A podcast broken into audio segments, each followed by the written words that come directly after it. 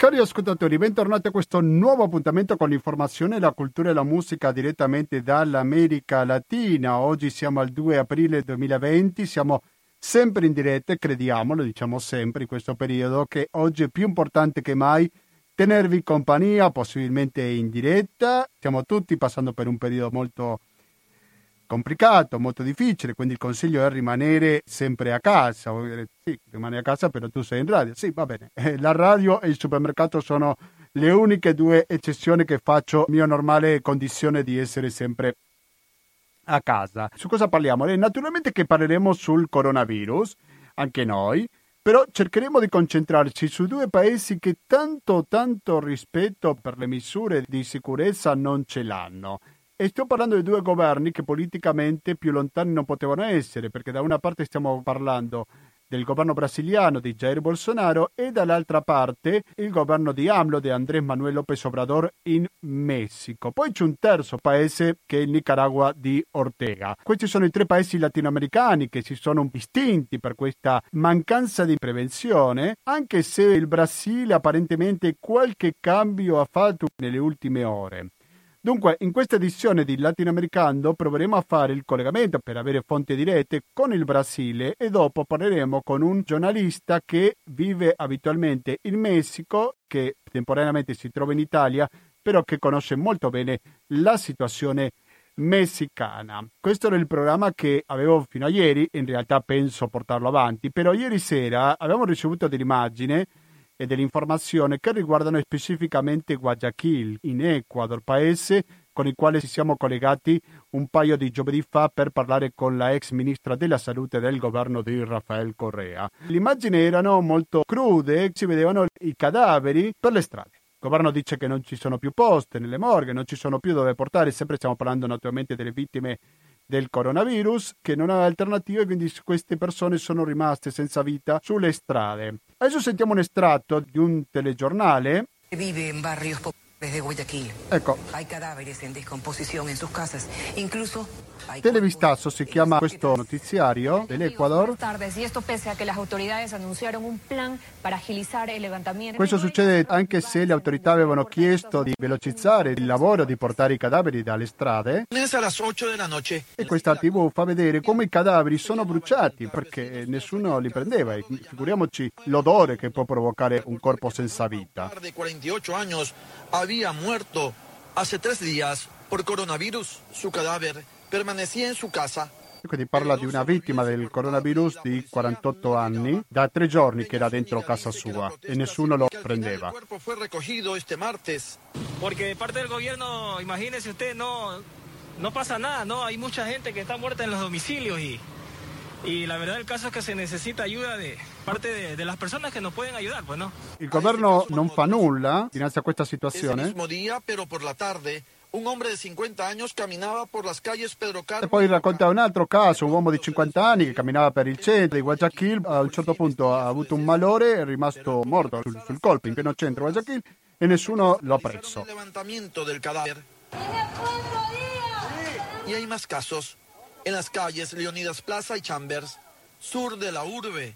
El cuerpo de Víctor Morán, de 38 años, falleció hace cuatro días por Poi parla di un caso un uomo di 38 anni, quindi stiamo parlando di gente tutt'altra che è anziana, che è morta da 4 giorni. Questo quando succedeva sulle strade, mentre che adesso sentiremo quello che succede all'interno dell'ospedale di Guayaquil dove ci sono gli infermieri che denunciano una situazione di precarietà per lavorare.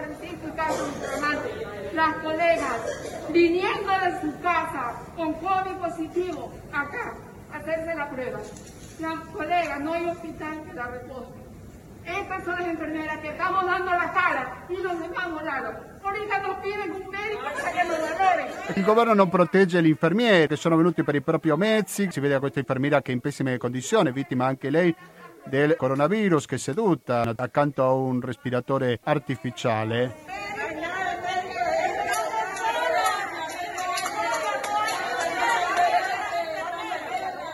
Queste infermiere che si lamentano della situazione, di come sono abbandonate da parte del governo equatoriano. Noi cosa faremo adesso? Proveremo a raccontare sempre l'America Latina, però mi sembra che è importante non soltanto per preoccuparci su quello che sta succedendo in un continente di cui di solito non si parla nulla. Questa trasmissione mi sembra che ci aiuterà anche a capire di quello che succede nel resto del mondo, al di là delle frontiere italiane ed è per questo che fra poco saremo in collegamento in diretta con il Brasile per raccontare questa situazione, le ultime notizie che riguardano il governo di Jair Bolsonaro che è stato molto criticato perché è stato, lo ripeto, insieme al governo di Nicaragua e del Messico, uno dei tre paesi dell'America Latina che non hanno preso misure. Cercheremo di capire le motivazioni di una decisione, una non decisione così polemica da parte del governo di Bolsonaro. Intanto sentiamo un po' più di musica. Oggi siamo accompagnati dal Trans Smeralda e llegando a Guayaquil ci sono diversi artisti, adesso sentiremo un artista che si chiama José José che è abbastanza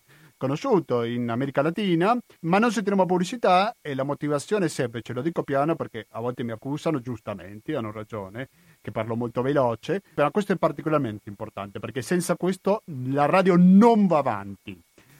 120 82 301, ripeto, 120 82 301 il conto corrente postale intestato a cooperativa, informazione e cultura, via Antonio da Tempo numero 2, il CAP 35 131 Padova, il RID bancario, il pago elettronico e il contributo con l'associazione Amici Radio Cooperativa sono i metodi alternativi per aiutarci a sopravvivere. Sentiamo un po' più di musica, fra poco torniamo con la diretta di Radio Cooperativa oggi 2 aprile. Quando nos adorábamos más hasta la golondrina emigró, presagiando il final. E quando sono le 19.33 minuti siete sempre all'ascolto di Radio Cooperativa, e specificamente di latinoamericano. E adesso che c'è questa crisi sanitaria, noi siamo più che mai qua accanto agli ascoltatori. Para os quase 40 milhões de trabalhadores autônomos, o Brasil não pode parar. Para os ambulantes, engenheiros, feirantes, arquitetos, pedreiros, advogados, professores particulares e prestadores de serviço em geral, o Brasil não pode parar. In Brasile c'è in corso una polemica a proposito delle scelte o delle non scelte da parte del governo di Jair Bolsonaro di non andare avanti con queste misure, anche se nelle ultime ore qualche cambiamento sembra che ha fatto. Ma per avere più chiarimento su questa situazione è che in questo momento siamo collegati con Salvador de Bahia dove si trova l'avvocato Augusto Paula. Augusto Paula, buonasera e bentornato a Radio Cooperativa. Buonasera mio amico, buonasera a tutti amici italiani. Grazie. L'avvocato Augusto Paula è il presidente della Commissione diritti umani dell'Ordine degli Avvocati di Salvador di Bahia e credo che una persona molto ben informata per raccontarci un po' le ultime misure che ha deciso lo Stato federale di Bahia. Cosa sta facendo in queste ore Bolsonaro, avvocato?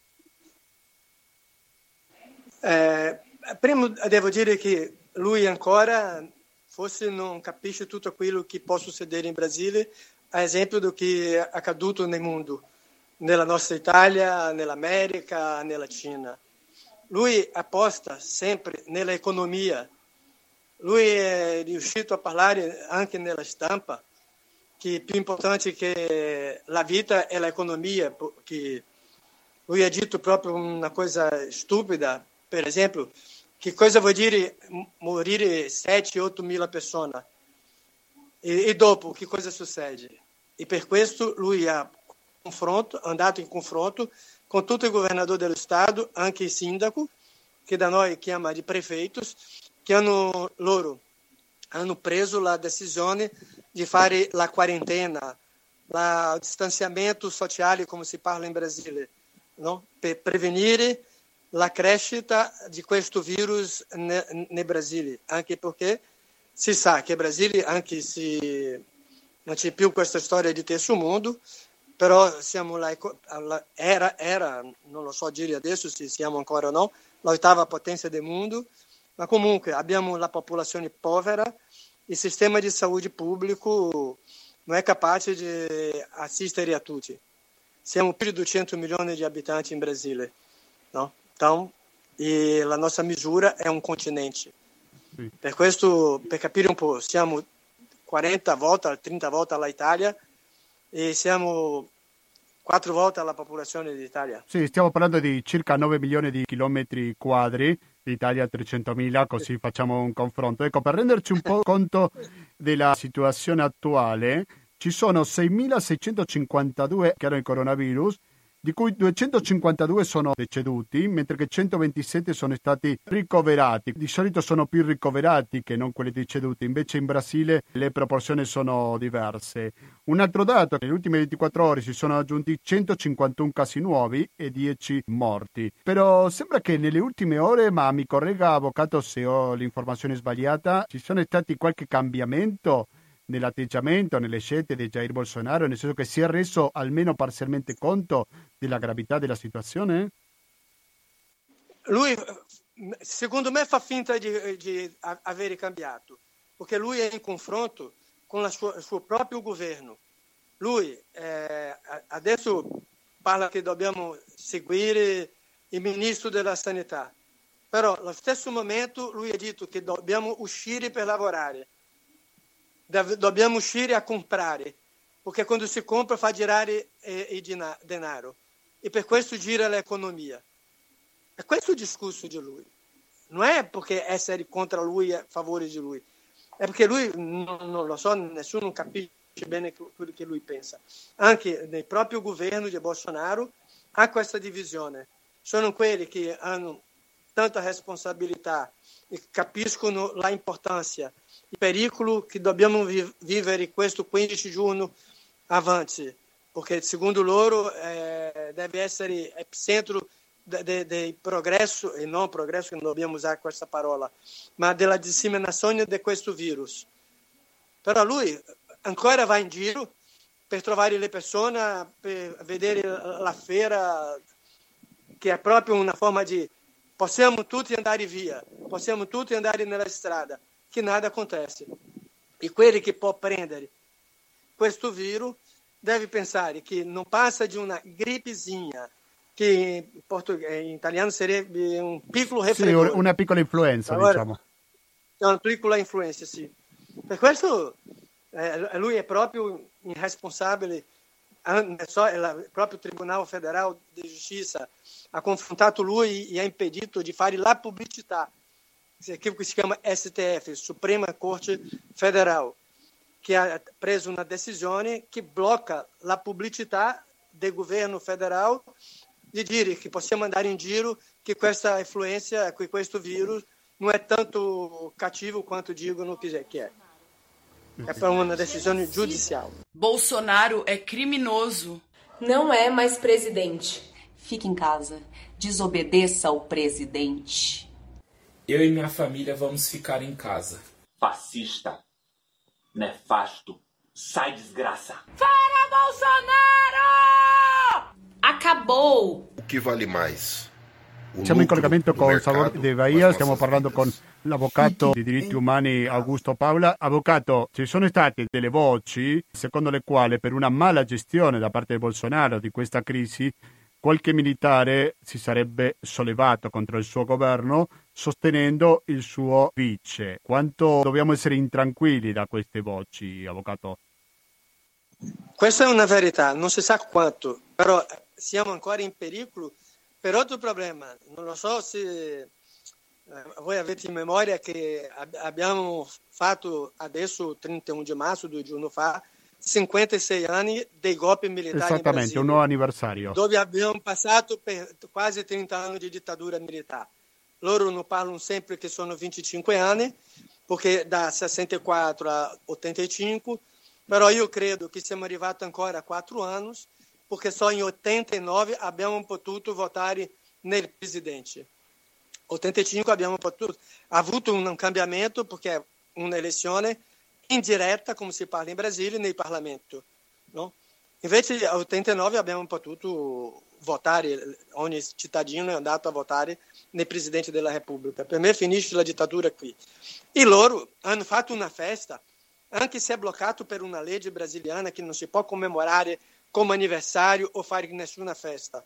Si deve ricordare per non lasciare accadere un'altra volta un golpe militare alla dittatura. E loro in questo momento, con questa facilità, di Bolsonaro, si, eh, non lo so come si può dire, hanno coraggio di venire a pubblico per parlare che fosse meglio avvenire un, un altro governo. E questo è, fa paura, né? come si può pensare di tornare alla dittatura in Brasile, come si può pensare di tornare tutta quella, quella noite che quasi non è finita di tortura, di assassinatos, di desaparecidos, tutto quanto. Però è vero che i generali hanno cominciato a parlare che così non può andare avanti. E abbiamo, loro, non noi, ma loro hanno un problema che sono i figli di Bolsonaro che vivono nei palazzi del governo, hanno studio nei palazzi del governo senza essere niente del governo se non figlio di lui. È come se fosse figlio dei rei. Lo so se sì, tu mi puoi capire. Sì, sì, certo. Va... Io sempre scusa del no, mio italiano. No, va benissimo, è perfetto il suo italiano. Allora, dobbiamo pensare che questo movimento da parte dei militari che minacciavano con un golpe magari lo ha fatto cambiare almeno apparentemente qualche cosa delle sue decisioni. Sì, perché anche lui ha paura, non lo so, forse anche lui ha paura perché nessuno di questi militari sono venuti a pubblico per appoggiare lui in questo momento. No?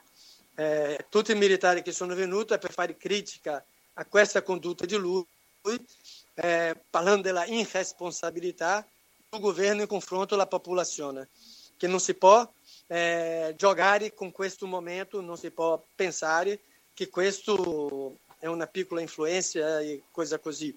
No? E, se tu immagina che o presidente da República vai in giro, va bene che va con la sua sicurezza, né? ma vai in giro per fare vedere a outro, entra nel mercato, entra in, in, num piccolo bar, entra só per dire guarda como sono qui perché qui non succede niente. E questa vem, stimula a popolazione di andare in giro.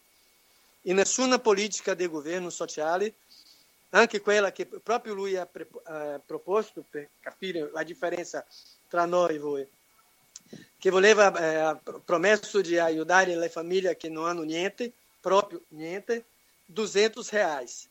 Questo vuol dire che non arriva a 160, 170 euros ao mese per una famiglia, per mangiare, pagare l'acqua, la luce e tutto quanto.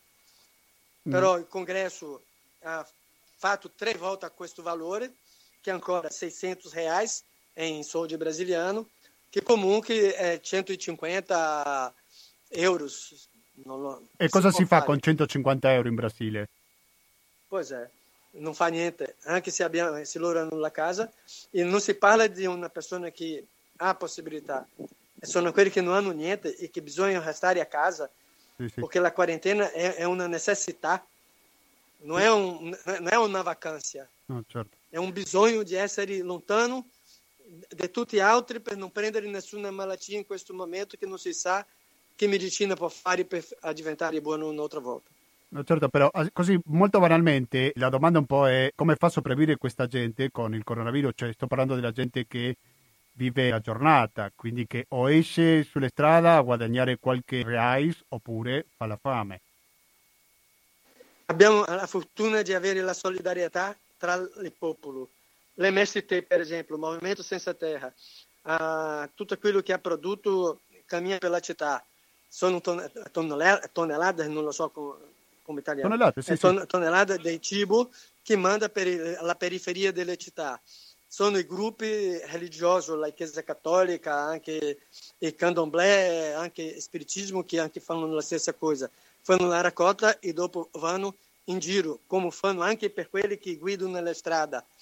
Eh, l'autista di camion che bisogna di girare nella strada e loro portano sempre quelli che si può fare la pulizia, come álcool in gel, sabone, acqua, ma anche sempre cibo da mangiare. E gli evangelisti fanno qualcosa? Un potere così importante per il governo Bolsonaro?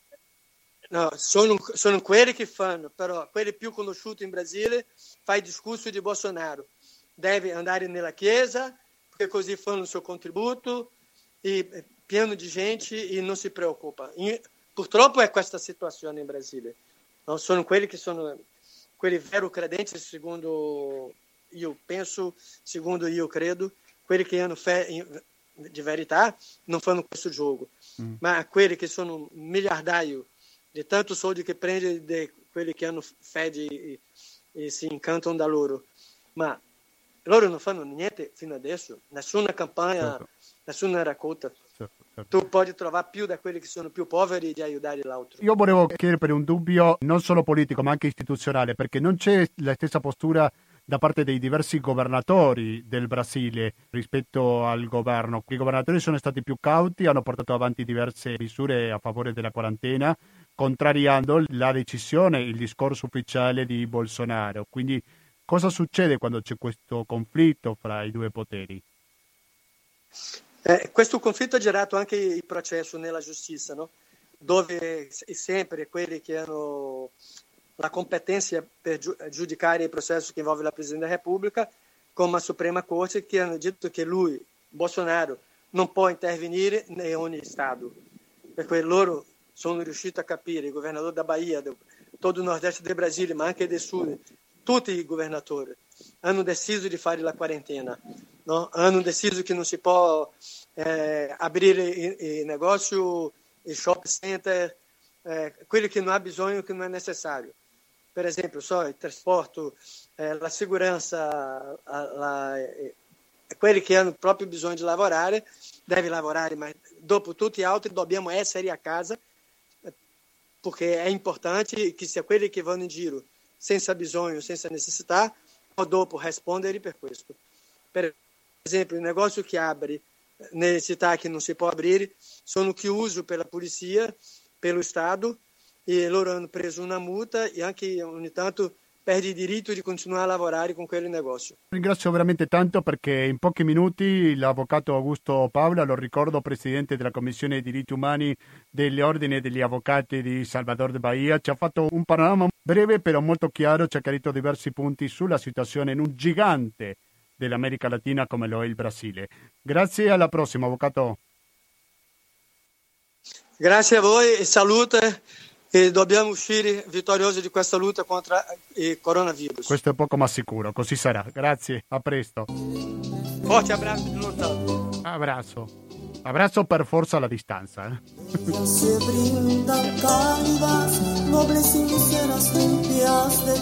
Rimanete all'ascolto della Radio Cooperativa perché dal Brasile ci sposteremo in Messico. È un altro governo che ha preso delle decisioni un pochino polemiche. Yo sufro lo indecible si tú entristeces. No quiero que las dudas te hagan llorar.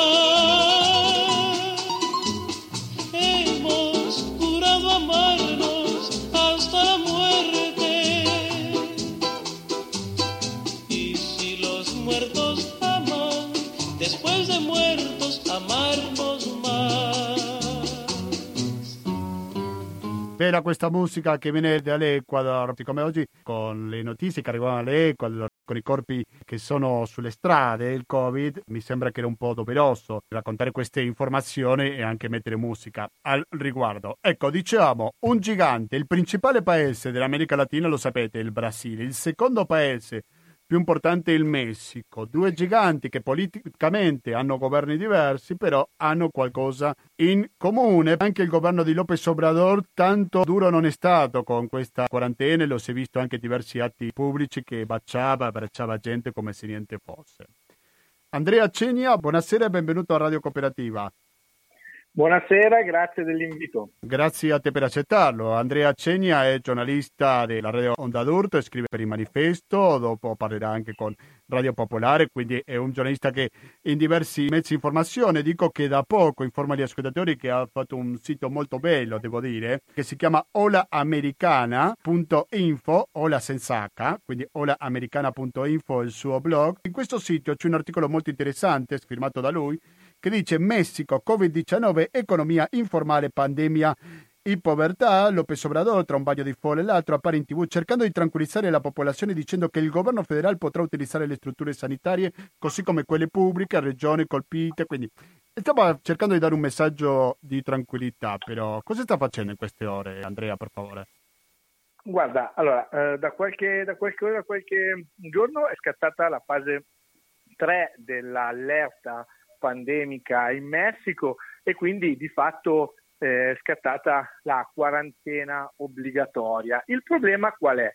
Che in tutto questo periodo che ha preceduto eh, l'entrata in vigore di, di questo provvedimento eh, ci sono due questioni. Da un lato si è affrontato e parlato della questione sanitaria senza affrontare mai la questione sociale, o meglio, si è rallentato l'entrata in vigore della, eh, della, quarantena giustificando il fatto che il Messico non è l'Europa e quindi eh, l'economia informale sarebbe stata schiacciata da una quarantena, è stato poi messo il dispositivo della quarantena senza affrontare eh, come affrontare socialmente il problema delle economie informali. Mentre tutto questo succedeva, c'era praticamente un dualismo politico. Da un lato Andrés Manuel López Obrador, il presidente che eh, mandava da un lato messaggi di tranquillità misti a diciamo, speranze religiose, come quando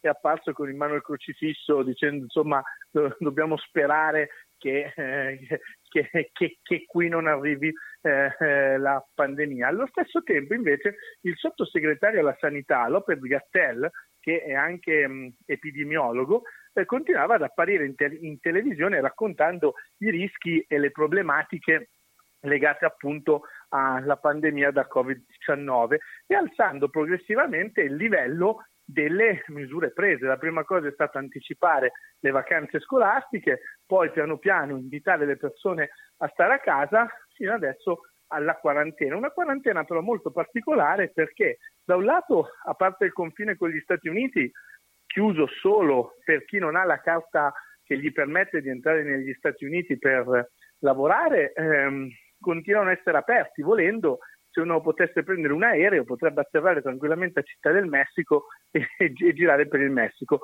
Non, non, è stata fatta nessuna limitazione sul turismo interno e quindi che cosa succede? Che poi nelle ultime settimane eh, turisti arrivati dalle, dall'Europa, lavoratori arrivati dall'Europa hanno continuato ad, ad arrivare in Messico. E quindi insomma eh, ci sono stati questi discorsi ambivalenti davanti a um, una, uh, un, un, una, un'entrata in vigore di queste pratiche di contenimento molto lenti, tant'è che per settimane Lopez Obrador è stato pa- paragonato a Bolsonaro come tra i pochi presidenti del Latino America a non prendere in mano la questione, anche se dobbiamo dire che per esempio personaggi come Piñera in Cile sì hanno proclamato lo stato d'emergenza, allo stesso tempo pare che l'abbiano usato più come forma, diciamo, preventiva e politica che, che, effettuale, tant'è che molti movimenti sociali in Cile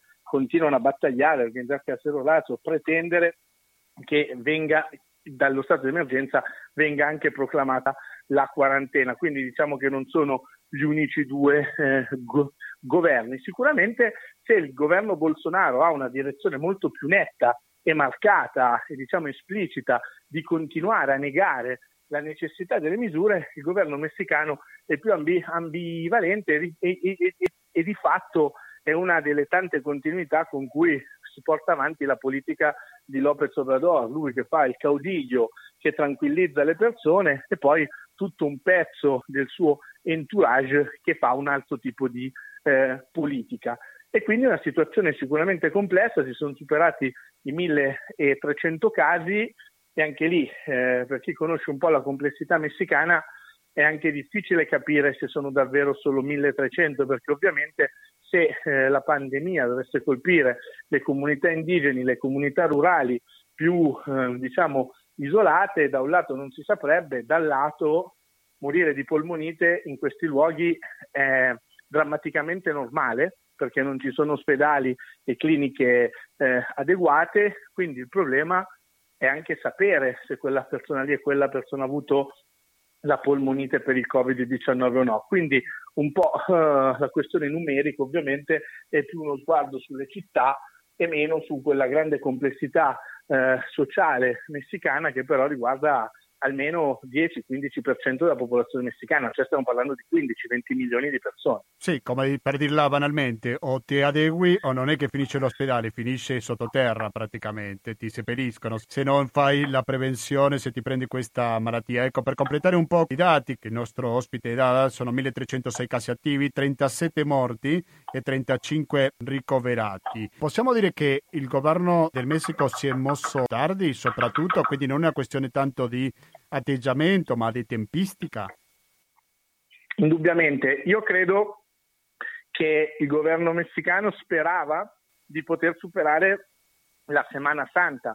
In Messico settimana, le due settimane diciamo legate alla Pasqua sono praticamente le due settimane centrali del turismo interno messicano, più che, più che straniero. E questo significa per l'economia di molti posti che vive di turismo la garanzia di ricchezza. Ovviamente bloccare il paese prima della Semana Santa eh, economicamente è un problema, ma qui si torna a un'annosa questione se conta più la salute pubblica e il futuro collettivo di un paese o conta più la dannata economia. Eh, eh ovviamente, ripeto, il problema in questo momento in Messico, oltre al ritardo grave con cui sono state prese le misure, mi pare essere l'assenza di un discorso pubblico legato agli, ai cosiddetti ammortizzatori sociali. Come si affronta dal punto di vista economico i problemi legati alle economie informali così come alle economie formali. Cioè, persone come Carlo, io faccio un esempio per dire, ho fatto un conto. Carlos Slim, uno degli uomini più ricchi al mondo che è messicano, ha un patrimonio di 63,1 miliardi di dollari. Ecco, benissimo, Carlo Slim col suo patrimonio potrebbe garantire a 40 milioni di messicani 800 pesos al giorno per 48 mesi. Cioè, per 4 anni Carlos Slim potrebbe col suo patrimonio garantire un reddito di cittadinanza a un, diciamo, a un terzo della popolazione messicana, che è la popolazione povera quella che si dice organizzata con le economie informali. Badate bene che uno stipendio medio in Messico, quindi compresa anche Città del Messico che fa 22 milioni di abitanti, 20 milioni di abitanti, quindi un quinto, un sesto del paese che ha un costo come città molto più alta di altre zone, è di 1800 pesos a famiglia. Vorrebbe dire che una famiglia di 3-4 elementi con 800 pesos al, al, mese guadagnerebbe più dello stipendio medio. Questo per far capire che la disparità sociale nel paese è enorme e quindi delle forme di ridistribuzione di ricchezza sarebbero anche possibili e studiabili. Ovviamente ci vorrebbe una volontà politica di affrontarle, così come eh, la ridistribuzione del cibo. Già in Messico si registrano diversi saccheggi a supermercati perché le persone che vivono di economia informale, cioè di quello che vendono in metropolitana, per strada, eh, agli angoli, eccetera, eccetera, cioè vive di quello che guadagna ogni giorno e va a fare la spesa. Non avendo questi soldi eh, si è procurato il cibo come poteva. Eh, questo mi pare che sia oggi, insieme al ritardo, il grosso problema delle politiche obradoniane eh, o, o, forse me le sono perse io, però non ne sento parlare. Vengono tante domande dopo sentirti, Andrea Cenia, giornalista. La prima è se fa qualcosa AMLO nel senso di chiedere qualcosa a Carlo Dim. Eh, secondo me no, eh, secondo me no, il problema sta tutto lì, o quantomeno non c'è un discorso pubblico in questo momento. In Messico vivono eh, tre tra le persone più ricche di tutto il continente. Ho parlato di Carlo Slim, ce ne sono altre due che hanno dei patrimoni superiori ai 10 miliardi di dollari. Quindi voglio dire, parliamo di chi c'è questa profonda ricchezza come c'è un mare di profonda povertà. Chi sono, Quindi, gli, chi sono gli altri due? Eh, non mi ricordo il nome, guarda, ho, Vabbè, visto, ho, ho, guardato la tabella su Forbes l'altro giorno. Non importa. E quindi no, dico, perché, perché ho studiato questa cosa, quindi dico, il problema in questo momento è capire davvero da dietro alla retorica di Obrador, che è un elemento precipuo della sua politica, con le conferenze stampa tutti i giorni alle 7 del mattino, con il forte legame con i giornalisti, senza però affrontare la questione dei giornalisti ammazzati eh, e tutta una serie di cose, la narrativa di Obrador è molto forte. La, la, la, invece, eh, diciamo, la sostanza dietro alla sua narrativa è il grosso vulnus che stiamo vedendo da ormai più di, più di un anno di governo e di fronte a questa pandemia ovviamente si sta eh, mol, mol, moltiplicando. Non credo neanche che sia semplice, cioè non è semplice, ovviamente rompe gli schematismi pregressi che tutti abbiamo avuto, quindi dappertutto abbiamo, si, si, eh, si sta andando nel mondo un po' del, dell'incognito, no? però in Italia per esempio senza voler fare un elogio al governo Conte, che, che figuriamoci però la manovra da 25 miliardi di euro che è stata stanziata è la più grossa manovra economica ridistributiva della storia del dopoguerra. Quindi voglio dire, c'è stato il coraggio comunque di affrontare questo tipo di problema. I, i discorsi, per quanto deboli, eh, che leggiamo in Europa dei governi di rompere il patto di stabilità e indebitarsi per garantire la ripresa, sono comunque un elemento di novità nella politica neoliberale. Obrador, che pur non essendo anticapitalista, l'ha sempre detto più volte, ci eravamo anche collegati insieme per raccontare quando aveva fatto l'uscita dove aveva detto non c'è più il neoliberismo in Messico, in questo momento invece non pare interpretare una politica antineoliberista. In questo momento ha promesso, per dire anche questa cosa qua, che gli ospedali privati possono essere, possono essere sequestrati. Però c'è un piccolo problema, che in Messico la sanità privata è, co- è anche appannaggio dei poveri, nel senso c'è la sanità privata per i ricchi e la sanità privata per i poveri per il semplice fatto che gli ospedali pubblici e la sanità pubblica è insufficiente. Quindi il problema è che verranno requisiti i grandi osped- ospedali con le alte tecnologie per curare i poveri o saranno requisiti chi magari si inventa un lavoro perché ha studiato all'università e apre il suo studiolo privato, però voglio dire di per sé è poco più di un laboratorio. Il problema è sempre sta lì e oggi noi queste risposte non le sappiamo, non le vediamo, non sappiamo se c'è un lavoro sotterraneo. Questo ovviamente mm, sarà la storia a dircelo. Negli ultimi giorni sono partite tante battute, ironie a proposito della situazione del Covid anche in Messico e una di queste battute diceva AMLO gli chiedeva di fare in fretta a Trump per la costruzione del muro. Al di là della poca serietà di questa frase vorrei chiederti se ha cambiato qualcosa il processo migratorio dal Messico verso gli Stati Uniti a partire di questa pandemia. Beh, questa è diventata la grande scusa per bloccare ancora con più severità i flussi migratori, nel senso che una delle pretese di Trump è stata quella della chiusura del confine sia col Canada che con il Messico. Questo significa un irrigidimento totale del passaggio della frontiera. Eh, questo come verrà sciolto dopo la fine della pandemia è una delle tante domande, esattamente come l'Europa. Sappiamo le pulsioni sovraniste quali sono, il sogno di Trump di bloccare le persone ma far muovere i capitali. Ovviamente una volta che un accordo è stato fatto, poi bisogna ridiscuterlo.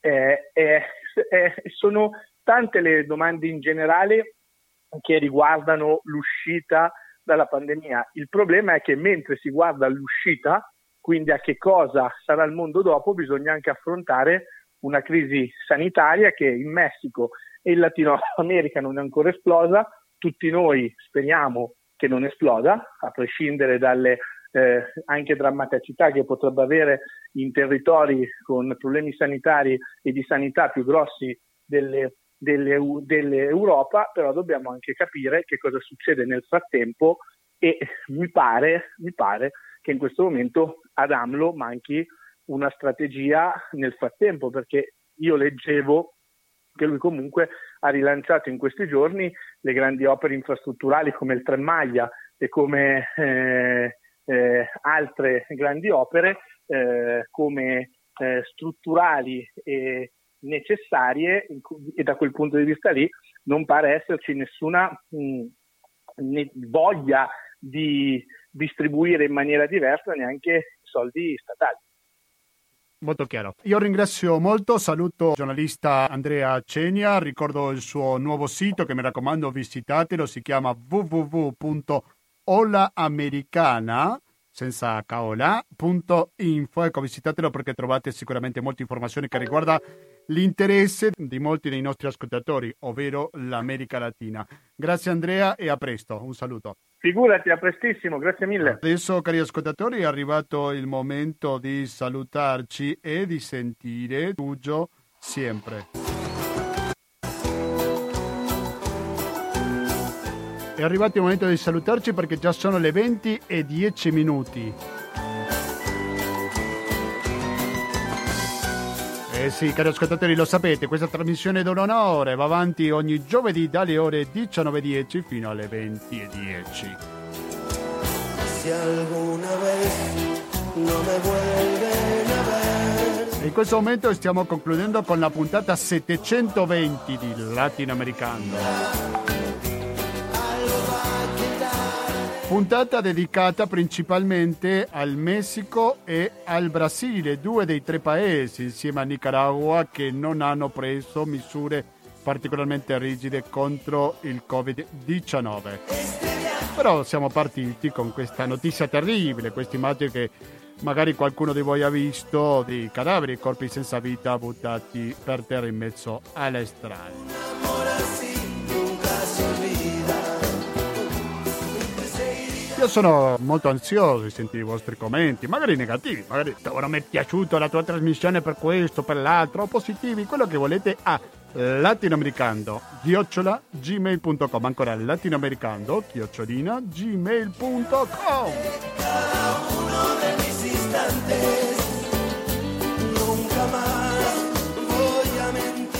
noi con coronavirus, senza coronavirus, questa passione la portiamo sempre avanti e vorremmo che vada avanti, ma per questo c'è bisogno del vostro contributo al conto corrente postale 120 82 301 intestato a Cooperativa Informazione e Cultura via Antonio da Tempo numero 2 il KP 35 131 Padova il RID bancario il pago elettronico il contributo con l'associazione Amici Radio Cooperativa sono metodi alternativi per aiutarci a sopravvivere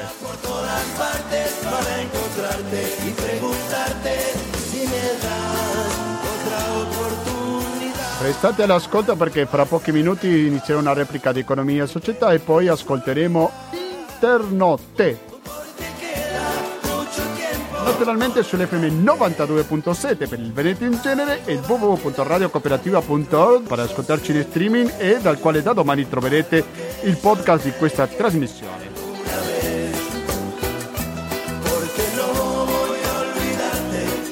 Basta, da Gustavo Claros, grazie e alla prossima.